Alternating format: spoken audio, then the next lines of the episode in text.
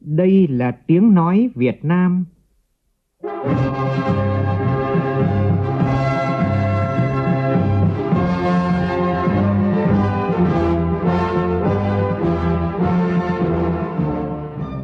là tiếng nói Việt Nam, phát thanh từ Hà Nội, thủ đô nước Cộng hòa xã hội chủ nghĩa Việt Nam.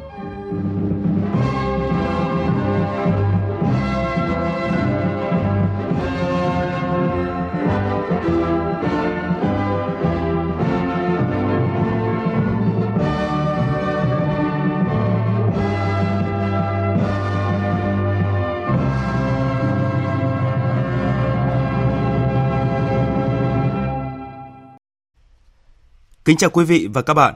Mời quý vị và các bạn nghe chương trình Thời sự sáng của Đài Tiếng Nói Việt Nam. Hôm nay thứ Tư ngày mùng 3 tháng 4 năm 2019, tức ngày 29 tháng 2 năm kỷ hợi. Chương trình có những nội dung chính sau đây.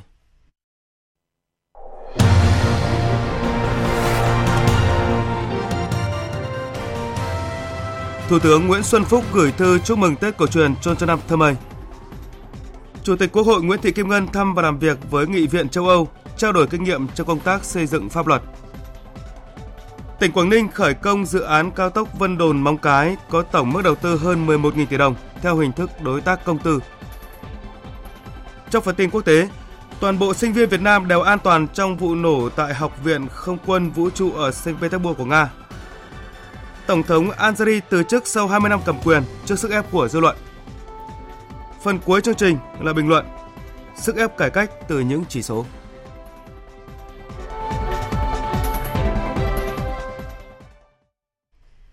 Bây giờ là tin chi tiết.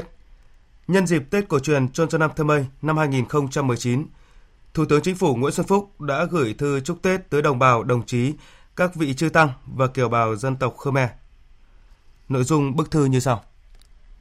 Trong những năm qua, với sự đoàn kết, thống nhất, chung sức đồng lòng của toàn đảng, toàn dân và toàn quân, đất nước ta đã đạt được nhiều thành tựu quan trọng, toàn diện trên tất cả các lĩnh vực.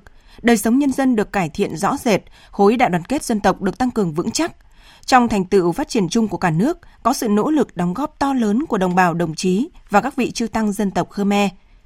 Năm 2019 là năm cả nước kỷ niệm 50 năm thực hiện di trúc thiêng liêng của Chủ tịch Hồ Chí Minh kính yêu. Thủ tướng mong đồng bào, đồng chí, các vị chư tăng và kiều bào dân tộc Khmer tiếp tục đoàn kết, phấn đấu giành được nhiều thành tích to lớn hơn nữa trong phát triển kinh tế xã hội, giảm nghèo bền vững, gìn giữ và phát huy những bản sắc văn hóa truyền thống, cùng cả nước chung tay xây dựng quê hương, đất nước Việt Nam ngày càng giàu đẹp. Mọi người, mọi nhà đều có cuộc sống ấm no hạnh phúc như lời căn dặn của Bác Hồ trong bản di trúc lịch sử này. Cuối thư, Thủ tướng chúc đồng bào đồng chí, các vị chư tăng và kiều bào dân tộc Khmer đón Tết cổ truyền chôn trên năm Thơ Mây năm 2019 thật đầm ấm, vui tươi và hạnh phúc. Nhân chuyến thăm chính thức Cộng hòa Pháp và tham dự hội nghị hợp tác giữa các địa phương Pháp Việt Nam lần thứ 11 được tổ chức tại thành phố Toulouse. Chiều qua, Chủ tịch Quốc hội Nguyễn Thị Kim Ngân đã gặp thị trưởng thành phố Toulouse Jean-Luc Moudin. Tin của phóng viên Lê Tuyết. Giới thiệu với Chủ tịch Quốc hội về mối quan hệ hợp tác giữa Tulu và thành phố Hà Nội, thị trưởng Jean-Luc Moudin nêu rõ, từ năm 1996, Tulu và thành phố Hà Nội đã hợp tác trong lĩnh vực bảo tồn một số di sản văn hóa và đạt kết quả tốt. Trên cơ sở này, Tulu và thành phố Hà Nội đã mở rộng hợp tác sang các lĩnh vực văn hóa, giảng dạy đại học và y tế. Kể từ năm 1996 đến nay, Tulu và thành phố Hà Nội đã luôn củng cố và mở rộng mối quan hệ hợp tác giữa hai bên. Chủ tịch Quốc hội Nguyễn Thị Kim Ngân cho biết, đây là lần thứ hai tham dự hội nghị hợp tác giữa các địa phương của Pháp và Việt Nam do thành phố Toulouse đăng cai tổ chức. Đánh giá, hội nghị lần thứ 11 đã rất thành công, trong hai ngày làm việc, các đại biểu đến từ các địa phương của hai nước đã thảo luận rất nhiều nội dung và nhiều biên bản ghi nhớ hợp tác cũng đã được ký kết ngay tại phiên bế mạc. Chủ tịch Quốc hội chia sẻ, tại các cuộc hội đàm, hội kiến với Thủ tướng, Chủ tịch Hạ viện, Chủ tịch Thượng viện trong khuôn khổ chuyến thăm chính thức Pháp của đoàn, các nhà lãnh đạo Pháp đều đánh giá rất cao cơ chế hợp tác phi tập trung giữa các địa phương của hai nước và mong muốn hai bên tiếp tục phát huy cơ chế hợp tác này. Hà Nội cũng đã trở thành địa phương đăng cai tổ chức hội nghị lần thứ 12. Chủ tịch Quốc hội mong muốn thị trưởng thành phố Toulouse sẽ tham dự hội nghị lần thứ 12, thể hiện sự ủng hộ và góp phần để Hà Nội tổ chức thành công hội nghị. Sau khi kết thúc chuyến thăm chính thức Cộng hòa Pháp, Chủ tịch Quốc hội Nguyễn Thị Kim Ngân và đoàn đại biểu cấp cao Quốc hội Việt Nam sẽ đến Bruxelles, Bỉ, bắt đầu chuyến thăm và làm việc với Nghị viện châu Âu EP. Chuyến thăm và làm việc với Nghị viện châu Âu tiếp tục củng cố tăng cường quan hệ đối tác và hợp tác toàn diện với EU-EP, thúc đẩy hợp tác của Việt Nam với các đối tác trong lĩnh vực tiềm năng. Tổng hợp của phóng viên Lê Tuyết hợp tác Việt Nam EU đã đi vào giai đoạn phát triển mới, quan hệ chính trị ngoại giao không ngừng được củng cố, hợp tác thương mại đầu tư phát triển mạnh. Năm 2017, tổng giá trị trao đổi hàng hóa giữa Việt Nam và EU đạt 50,46 tỷ đô la Mỹ, tăng 11,9 so với năm 2016. 11 tháng đầu năm 2018 đạt 51,38 tỷ đô la Mỹ, tăng 14,3% so với cùng kỳ năm 2017. EU hiện là đối tác thương mại lớn thứ tư sau Trung Quốc, Hoa Kỳ, Hàn Quốc, thị trường xuất khẩu lớn thứ hai sau Mỹ và nhà đầu tư đứng thứ năm vào Việt Nam. Hai bên đã hoàn tất đàm phán Hiệp định Thương mại Tự do Việt Nam-EU. Quan hệ giữa Quốc hội Việt Nam và Nghị viện châu Âu không ngừng được thúc đẩy và phát triển tốt đẹp, trở thành trụ cột quan trọng trong quan hệ hợp tác toàn diện Việt Nam-EU. Các hoạt động trao đổi đoàn thường xuyên và đối thoại định kỳ và tiếp xúc giữa các nghị sĩ tại các diễn đàn nghị viện đa phương đã đóng góp tích cực cho quan hệ hữu nghị hợp tác giữa Việt Nam và EU nói chung và quan hệ nghị viện nói riêng. Hai bên đã thành lập nhóm nghị sĩ hữu nghị song phương. Chuyến thăm và làm việc với Nghị viện châu Âu của Chủ tịch Quốc hội Nguyễn Thị Kim Ngân và đoàn đại biểu cấp cao Quốc hội Việt Nam có ý nghĩa quan trọng trong việc vận động lãnh đạo các cơ quan liên quan của EF sớm phê chuẩn hiệp định EVFTA trước khi kết thúc nhiệm kỳ hiện tại, đồng thời thúc đẩy quan hệ với EF, tiếp tục củng cố tăng cường quan hệ đối tác và hợp tác toàn diện với EU, EF, thúc đẩy hợp tác của Việt Nam với các đối tác trong các lĩnh vực tiềm năng trao đổi về quan hệ hợp tác nghị viện giữa Quốc hội nước ta với Quốc hội các nước thành viên EU với EF, thúc đẩy quan hệ ASEAN-EU. Trở lại các sự kiện trong nước đáng chú ý, Tại buổi họp báo thường kỳ chính phủ tháng 3 và quý 1 diễn ra cuối buổi chiều qua, rất nhiều vấn đề nóng được các báo quan tâm đặt ra trước các thành viên chính phủ trả lời, như vấn đề bạo lực học đường, việc tăng giá điện giá xăng. Tin của phóng viên Phương Thoa. Trả lời câu hỏi vì sao giá xăng tăng mạnh, Thứ trưởng Bộ Công Thương Đỗ Thắng Hải cho biết, giá nguyên liệu xăng dầu thế giới đã tăng mạnh, khiến áp lực tăng giá trong nước lên cao. Liên Bộ Tài chính Công Thương cũng đã quyết định xả quỹ bình ổn xăng dầu. Liên quan đến vụ việc xe biển xanh đón người nhà của Bộ trưởng Bộ Công Thương tại khu vực dừng đỗ của máy bay, Thứ trưởng Bộ Công Thương Đỗ Thắng Hải cho biết, Bộ Công Thương đã thành lập Hội đồng kỷ luật sau khi xem xét vi phạm và đóng góp. Hội đồng kỷ luật đã đưa ra mức kỷ luật 3 người liên quan. Các mức kỷ luật là hai người bị khiển trách, một người kiểm điểm rút kinh nghiệm. Tuy nhiên, Thứ trưởng Bộ Công Thương Đỗ Thắng Hải không cung cấp thông tin cụ thể ai bị kỷ luật ở mức nào. Về vấn đề bạo lực học đường có chiều hướng tăng cao thời gian qua, Bộ trưởng chủ nhiệm Văn phòng Chính phủ Mai Tiến Dũng cho rằng chúng ta phải xem xét lại vấn đề xảy ra một số cái việc ở các trường như vậy. Đây chúng ta cần phải quan tâm đến công tác giáo dục của gia đình, công tác giáo dục của nhà trường, đặc biệt là chúng ta phải tạo ra một môi trường giáo dục tốt hơn để làm sao trách nhiệm và tinh thần xử lý của của của địa phương ấy, và nhà trường ấy là yêu cầu cũng phải làm rõ trách nhiệm để ngay vấn đề khi mà biết sự việc ra là có những cái động tác là che giấu và bao che đi để chúng ta không chấp nhận được. Về vấn đề gian lận thi cử trong kỳ thi Trung học phổ thông quốc gia, Thứ trưởng Bộ Công an Bùi Văn Nam cho biết cái việc có công bố cái uh, danh tính của các cái học sinh hay không thì tôi nghĩ đây là vấn đề cũng hết sức là quan trọng. Uh, chúng tôi với cùng với Bộ Giáo dục sẽ có cách xử lý thỏa đáng, đảm bảo tính nghiêm túc, ờ, chấp hành đúng pháp luật nhưng mà cũng là quan tâm đến cái các cháu học sinh của chúng ta. Thưa quý vị và các bạn, như vậy là hơn 10 ngày sau đợt tăng giá điện, chiều qua giá xăng dầu tăng mạnh. Việc tăng giá trong khoảng thời gian rất ngắn với hai mặt hàng thiết yếu cho cuộc sống đang khiến nhiều người dân và doanh nghiệp lo lắng. Ghi nhận của phóng viên Nguyễn Hằng. Chị Lê Hương Lan ở cầu giấy Hà Nội cho biết, giá điện vừa tăng cách đây chưa đầy nửa tháng, bây giờ lại tăng giá xăng, khiến người dân lao động có thu nhập thấp như gia đình chị sẽ phải đau đầu hơn với các khoản chi tiêu. Tiền đi làm thêm thì không đủ để trả tiền thuê nhà với cả tiền xăng đi lại. Chi tiêu rất là hạn hẹp, cuộc sống rất là khó khăn. Với việc tăng giá xăng và tăng giá điện, chúng tôi phải kế hoạch lại cái ờ, việc chi tiêu hàng ngày. Việc tăng giá này cũng đang và sẽ có nhiều tác động đến các hoạt động sản xuất kinh doanh của nhiều doanh nghiệp. Là một doanh nghiệp trong lĩnh vực cơ khí chế tạo máy, ông Phạm Chí Vĩ, giám đốc kinh doanh công ty cổ phần cơ khí chính xác VNJ cho biết Tăng giá hai mặt hàng xăng và điện đã và đang làm tăng thêm các chi phí đầu vào, tác động lên giá thành sản phẩm. Khi mà tăng giá thì tất cả các giá nguyên vật liệu đầu vào đều tăng, ví dụ như là ngành thép chẳng hạn, nguyên vật liệu khác đều tăng theo. Thì cũng sẽ phải uh, nắm bắt lại cái hệ thống và cắt giảm chi phí, tiết kiệm chi phí sản xuất. Chuyển sang các tin đáng chú ý khác. Báo chí cần cổ vũ những sáng tạo, đồng thời truyền thông đấu tranh chống tiêu cực, góp phần xây dựng phát triển thành phố Hồ Chí Minh bền vững. Ủy viên Bộ Chính trị, Bí thư Thành ủy thành phố Hồ Chí Minh Nguyễn Thiện Nhân đề nghị như vậy trong cuộc gặp với một số cơ quan báo chí địa phương và trung ương đóng trên địa bàn diễn ra cuối buổi chiều qua. Tin của phóng viên Đài Tiếng nói Việt Nam thường trú tại thành phố Hồ Chí Minh.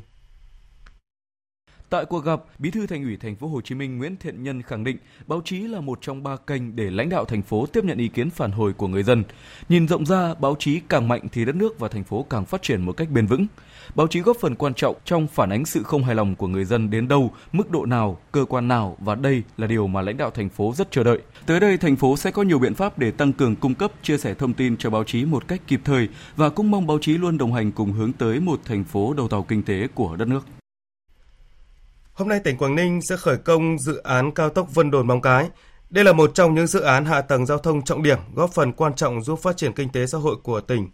Phóng viên Vũ Miền, thường trú khu vực Đông Bắc đưa tin.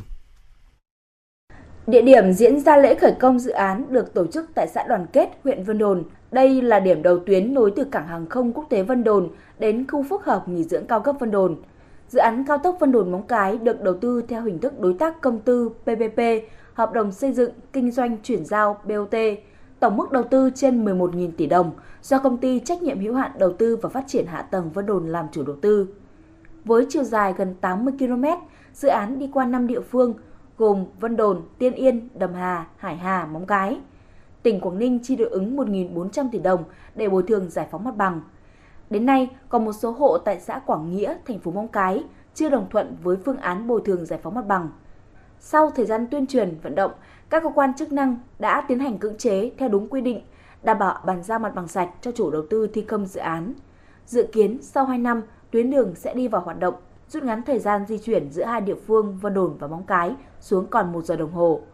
Đồng thời, thuận lợi giao thông đường bộ từ hướng Lạng Sơn đi Móng Cái, Vân Đồn, Hạ Long, đặc biệt phát huy hiệu quả của sân bay Vân Đồn. Tối qua tại nhà hát Đài Tiếng nói Việt Nam số 58 phố Quán Sứ Hà Nội, đoàn cải lương Long An biểu diễn vở cải lương Cuộc đời của mẹ. Đến dự có đồng chí Mai Văn Chính, Ủy viên Trung ương Đảng, Phó trưởng ban tổ chức Trung ương, đồng chí Nguyễn Thế Kỳ, Ủy viên Trung ương Đảng, Tổng giám đốc Đài Tiếng nói Việt Nam cùng đông đảo công chúng yêu nghệ thuật cải lương. Phóng viên Đài Tiếng nói Việt Nam phản ánh.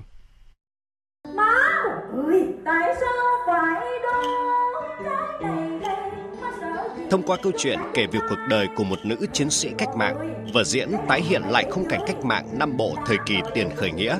Những người cộng sản, trong đó có nhân vật chính Nguyễn Thị Út, nghệ sĩ ưu tú Hồ Ngọc Trinh thủ vai, đã không quản hy sinh, gian khổ, bị tù đầy, tra tấn, nhưng đã chiến đấu kiên cường, bất khuất, anh dũng cho đến ngày cách mạng thành công, Bắc Nam sum họp.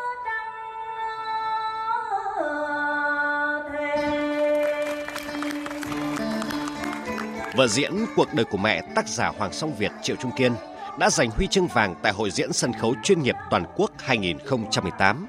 Kịch bản xúc tích, dồn nén nhiều tình huống kịch tính, các diễn viên tài năng diễn nhập tâm nhiệt huyết, thể hiện bằng giọng ca cải lương đỉnh cao, đã nhận được nhiều tràng pháo tay của khán giả thủ đô. Vở diễn Cuộc đời của mẹ được diễn trong 3 đêm tại nhà hát Đài Tiếng Nói Việt Nam số 58 phố Quan Sứ Hà Nội và lưu diễn tại nhiều tỉnh miền Bắc.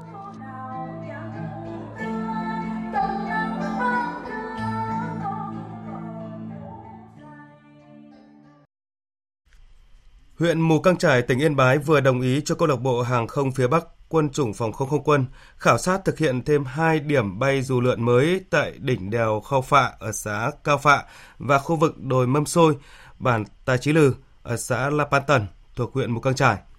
Đỉnh đèo Khao Phạ có độ cao hơn 1.500m là điểm bay có hướng gió tốt, chênh cao hơn so với điểm bay cũ khoảng 300m nên thời gian bay sẽ được lâu hơn, du khách được ngắm cảnh dài hơn.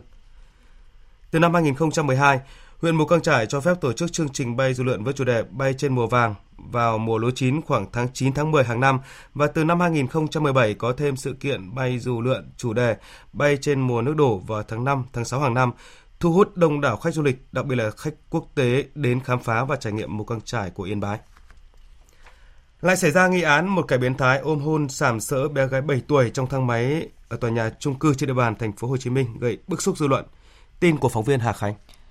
Tối qua, Công an quận 4 thành phố Hồ Chí Minh đã tiếp nhận được thông tin từ mạng xã hội về clip bé gái bị nghi sàm sỡ trong thang máy ở chung cư Galaxy 9, Nguyễn Khoái, phường 1 quận 4. Hiện công an đã xác định được người đàn ông liên quan đến vụ việc. Trước đó, vào chiều cùng ngày, trên Facebook lan truyền clip dài gần 1 phút ghi lại cảnh người đàn ông có nhiều hành động vuốt ve, ôm hôn một bé gái trong thang máy. Không chỉ dừng lại ở đó, người này còn có hành động sam sỡ ở những điểm nhạy cảm của bé gái này. Theo cơ quan công an, người đàn ông nghi liên quan đến vụ việc hiện đã rời khỏi nơi cư trú. Công an đang tiếp tục điều tra làm rõ.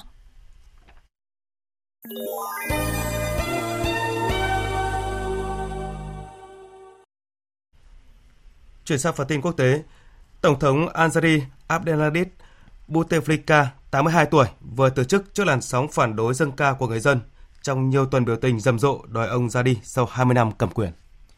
Tổng thống Algeri cho biết ông quyết định từ chức là do muốn chấm dứt sự cãi lộn hiện tại và đây là bước đi phù hợp cần thiết.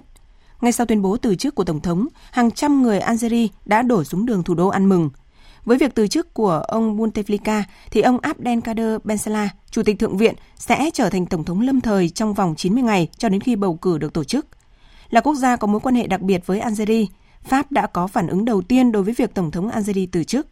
Trong một tuyên bố, Ngoại trưởng Pháp Jean-Yves Le Drian cho biết, ông tin tưởng vào người dân Algeria sẽ tiếp tục quá trình chuyển đổi dân chủ một cách bình tĩnh và có trách nhiệm – theo Ngoại trưởng Pháp, việc Tổng thống Bouteflika từ chức là một sự kiện quan trọng trong lịch sử của Algeria.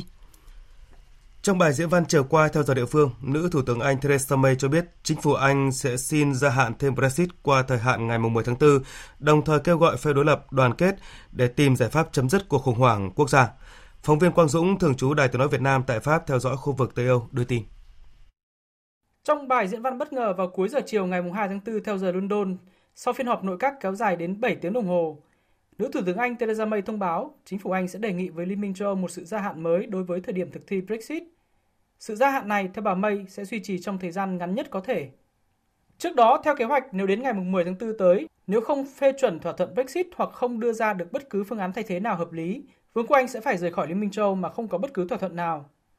Đồng thời, bà May cũng đã kêu gọi công đảng đối lập đối thoại để tìm kiếm một giải pháp đảm bảo sự đoàn kết vì lợi ích quốc gia. Đáp lại lời kêu gọi của bà May, thủ lĩnh công đảng Jeremy Corbyn cho biết công đảng vui lòng và sẵn sàng đối thoại với chính phủ. Ngược lại, các phe chống đối bà May trong nội bộ đảng bảo thủ chỉ trích kịch liệt ý định của bà May và cho rằng việc này sẽ chỉ dẫn đến các thỏa thuận tệ hại. Đại sứ quán Việt Nam tại Nga thông báo tất cả sinh viên Việt Nam theo học ở Học viện Không quân Vũ trụ ở thành phố Saint Petersburg đều an toàn sau vụ nổ xảy ra hôm qua tại tòa nhà chính của học viện – Trước đó, Bộ Quốc phòng Nga thông báo đã có 3 người bị thương trong vụ nổ song không nghiêm trọng. Vật phát nổ là vật thể không xác định được đặt dưới gầm cầu thang dẫn đến phòng nhân sự của học viên. Cơ quan chức năng đã phong tỏa hiện trường, sơ toán toàn bộ học viên, giáo viên. Lực lượng giả phá bom mìn và lực lượng cứu hỏa đã được điều tới hiện trường. Tiếp theo là tin thể thao.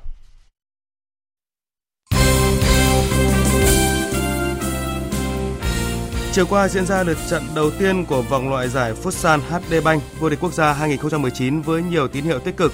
Khán đài đông khán giả, bầu không khí cổ vũ cuồng nhiệt, các cầu thủ, các đội chơi nhiệt tình và những cơn mưa bàn thắng.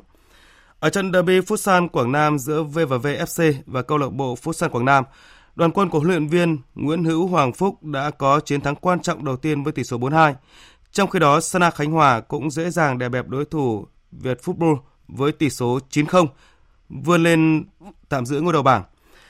Trong lượt trận đầu tiên diễn ra chiều qua cũng chứng kiến sự ra mắt không tệ của tân binh Đà Nẵng FC khi cầm hòa đội tuyển Thái Sơn Bắc với tỷ số 2 đều. Hôm nay vòng loại giải Futsal HD Bank vô địch quốc gia 2019 tạm nghỉ và trở lại thi đấu vào ngày mai với các cặp đấu Đà Nẵng FC gặp về football, Sana Khánh Hòa gặp V và V FC và Quảng Nam chạm trán với Thái Sơn Bắc. Tối qua trong trận đấu ở lượt trận thứ ba bảng F AFC Cup, dù chơi lớn lướt và tạo ra nhiều cơ hội nhưng đương kim vô địch V-League Hà Nội FC vẫn phải nhận thất bại 0-1 trước Yangon United, qua đó mất ngôi đầu bảng F.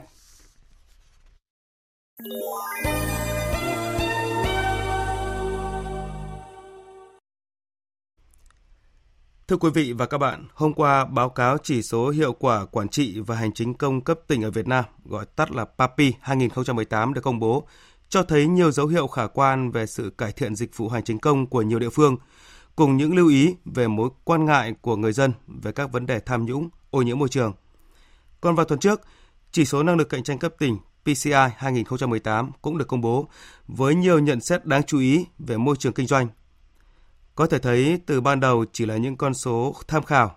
Đến nay, thông tin phát hiện từ những nghiên cứu khi công bố các chỉ số này đã trở thành sức ép không nhỏ với các địa phương khi trên nhìn xuống, dân trông vào. Biên tập viên Ngọc Diệu có bình luận sức ép cải cách từ những chỉ số qua giọng đọc của phát thanh viên Thành Tuấn. Tổng hợp ý kiến của hơn 14.300 người dân được chọn ngẫu nhiên từ tất cả 63 tỉnh, thành phố đã được phỏng vấn trong nghiên cứu chỉ số hiệu quả quản trị và hành chính công cấp tỉnh PAPI năm 2018. Có thể nhận thấy điểm nổi bật là người dân hài lòng hơn với hầu hết dịch vụ công căn bản. Tương tác với người dân cũng tăng lên, nhũng nhiễu trong lĩnh vực y tế và giáo dục tiểu học công lập giảm. Nhưng nhũng nhiễu trong cấp giấy chứng nhận quyền sử dụng đất, hiện tượng cán bộ sử dụng công quỹ vào mục đích riêng không giảm. 10 năm nghiên cứu PAPI, việc thu nhận được ý kiến, cảm nhận của hàng trăm nghìn lượt người dân trên toàn quốc đã khiến chỉ số này trở thành một nguồn dữ liệu khách quan cập nhật về hiệu quả hoạt động của bộ máy chính quyền địa phương. Theo đánh giá của các chuyên gia trong nước và quốc tế, qua 10 năm, PAPI đã trở thành bộ chỉ số đáng tin cậy, hiện thực hóa mục tiêu hỗ trợ cải thiện tính minh bạch, khuyến khích đổi mới, mở rộng không gian để xã hội tham gia tích cực vào quá trình hoạch định chính sách, thực thi và giám sát thực thi chính sách. Đồng thời, mở rộng hệ thống cơ sở dữ liệu định lượng nhằm phục vụ công tác hoạch định chính sách. Còn với báo cáo năng lực cạnh tranh cấp tỉnh PCI do Phòng Thương mại và Công nghiệp Việt Nam tiến hành nghiên cứu khảo sát, thì đến nay đã là năm thứ 14 công bố, đã trở thành nguồn cảm hứng, động lực và cũng là sức ép lớn cho nhiều địa phương trong cuộc đua nâng hạng năng lực cạnh tranh. Báo cáo PCI 2018 chỉ ra những điểm thú vị về các tỉnh thuộc top dẫn đầu, ghi nhận nỗ lực, sự quan tâm sát sao có chất lượng của người đứng đầu địa phương trong cải thiện kinh doanh. Câu chuyện nâng cao năng lực cạnh tranh cấp tỉnh của Quảng Ninh, Đồng Tháp là những điển hình của sáng tạo, tâm huyết và cả kỷ luật cao trong triển khai thực thi các chủ trương, chính sách của địa phương. Từ thực tiễn, bài học của những địa phương có thứ hạng cao trong bảng xếp hạng năng lực cạnh tranh cấp tỉnh PC hàng năm, hay những tỉnh có sự bứt phá nhanh chóng về thứ hạng, cho thấy nút thắt của tình trạng trên nóng dưới lạnh về thực thi các chính sách phát triển nằm chính ở bộ máy lãnh đạo địa phương và hoàn toàn có thể gỡ bỏ khi soi chiếu vào công cụ đánh giá khách quan, minh bạch. Đó là các chỉ số được nghiên cứu, khảo sát trong báo cáo PCI. Quản trị tốt hơn, hành chính công cải thiện, môi trường kinh doanh cấp tỉnh đã tốt hơn rất nhiều so với thập niên trước khi bắt đầu có những nghiên cứu PAPI, PCI. Điều này cũng phản ánh nỗ lực trong điều hành chính sách, triển khai thực hiện các chủ trương của Đảng, chính sách của nhà nước, các mục tiêu trong chiến lược phát triển. Nhưng ở một mặt khác, những đánh giá này cũng cho thấy các địa phương mới nỗ lực vượt lên chính mình, còn so với yêu cầu đòi hỏi thực tiễn, cần phải cố gắng nhiều. Điều này có thể nhận thấy qua chấm điểm của người dân với chỉ số PAPI 2018. Địa phương điểm cao nhất cũng mới ở mức trung bình khá. Người dân còn quá nhiều mối lo ngại và yếu tố tác động lớn nhất tới mức độ hài lòng với hiệu quả quản trị và hành chính công là hiệu quả kiểm soát tham nhũng trong khu vực công. Còn chỉ số PCI 2018, nhóm địa phương dẫn đầu cũng mới chỉ ở mức điểm khá. Tham nhũng vặt giảm, nhưng 58% doanh nghiệp được khảo sát trả lời vẫn bị nhũng nhiễu là một tỷ lệ còn cao. Cho dù các nghiên cứu của PAPI hay PCI còn phải bổ sung hoàn thiện để ngày càng có những đánh giá sát hợp hơn, nhưng có thể khẳng định rằng việc người dân doanh nghiệp chấm điểm thể hiện những công bố của các báo cáo PAPI hay PC hàng năm là những điều được dư luận đón đợi, là niềm cảm hứng động viên các địa phương năng động, sáng tạo, tự tin với những hướng điều hành của mình và cũng trở thành sức ép lớn với các địa phương khi không cải thiện được điểm số. Với công chúng, đây cũng có thể coi là công cụ quan trọng để đánh giá, phản ánh năng lực điều hành của đội ngũ lãnh đạo cấp tỉnh một cách chính xác nhất. Quý vị và các bạn vừa nghe bình luận sức ép cải cách từ những chỉ số của biên tập viên Đài Tiếng Nói Việt Nam. Dự báo thời tiết Bắc Bộ nói chung trong đó có Hà Nội, nhiều mây, chiều và đêm có mưa rào và rải rác có rông. Trong cơn rông có khả năng xảy ra lốc xét, mưa đá và gió giật mạnh, nhiệt độ từ 19 đến 28 độ. Các tỉnh từ Thanh Hóa đến Thừa Thiên Huế, phía Bắc nhiều mây có mưa vài nơi, sáng sớm có sương mù và sương mù nhẹ rải rác. Phía Nam có mây, ngày nắng, chiều tối có mưa rào và rông rải rác, đêm có mưa vài nơi, nhiệt độ từ 22 đến 30 độ. Các tỉnh ven biển từ Đà Nẵng đến Bình Thuận có mây, ngày nắng, chiều tối và đêm có mưa rào và rông vài nơi. Riêng phía Bắc chiều tối có mưa rào và rông rải rác, gió đông cấp 2 đến cấp 3, nhiệt độ từ 23 đến 33 độ. Tây Nguyên có mây, ngày nắng, chiều tối và đêm có mưa rào và rông vài nơi, gió đông cấp 2 đến cấp 3. Trong cơn rông có khả năng xảy ra lốc xét và gió giật mạnh, nhiệt độ từ 19 đến 33 độ. Nam Bộ có mây, ngày nắng, miền Đông có nắng nóng, chiều tối và đêm có mưa rào và rông vài nơi, gió đông đến đông nam cấp 2 đến cấp 3, nhiệt độ từ 24 đến 35 độ, có nơi trên 35 độ. Dự báo thời tiết biển, Vịnh Bắc Bộ có mưa vài nơi, sáng sớm có nơi có sương mù, tầm nhìn xa trên 10 km, giảm xuống dưới 1 km trong sương mù, gió đông nam cấp 3. Vùng biển từ Quảng Trị đến Quảng Ngãi, vùng biển từ Bình Thuận đến Cà Mau có mưa rào vài nơi, tầm nhìn xa trên 10 km, gió đông cấp 3 đến cấp 4. Vùng biển từ Bình Định đến Ninh Thuận có mưa rào vài nơi, tầm nhìn xa trên 10 km, gió nhẹ. Vùng biển từ Cà Mau đến Kiên Giang bao gồm cả Phú Quốc và Vịnh Thái Lan có mưa rào và rông vài nơi, tầm nhìn xa trên 10 km, gió nhẹ. Khu vực Bắc Biển Đông và khu vực quần đảo Hoàng Sa thuộc thành phố Đà Nẵng có mưa rào và rông vài nơi, tầm nhìn xa trên 10 km, gió đông cấp 4 đến cấp 5. Khu vực giữa và Nam Biển Đông và khu vực quần đảo Trường Sa thuộc tỉnh Khánh Hòa có mưa rào và rông vài nơi, tầm nhìn xa trên 10 km, gió đông bắc cấp 3 đến cấp 4. Thông tin dự báo thời tiết vừa rồi cũng đã kết thúc chương trình thời sự sáng nay. Chương trình do các biên tập viên Thanh Trường Xuân Ninh biên soạn với sự tham gia của phát thanh viên Quỳnh Anh, kỹ thuật viên Tuyết Mai, chịu trách nhiệm nội dung Nguyễn Mạnh Thắng.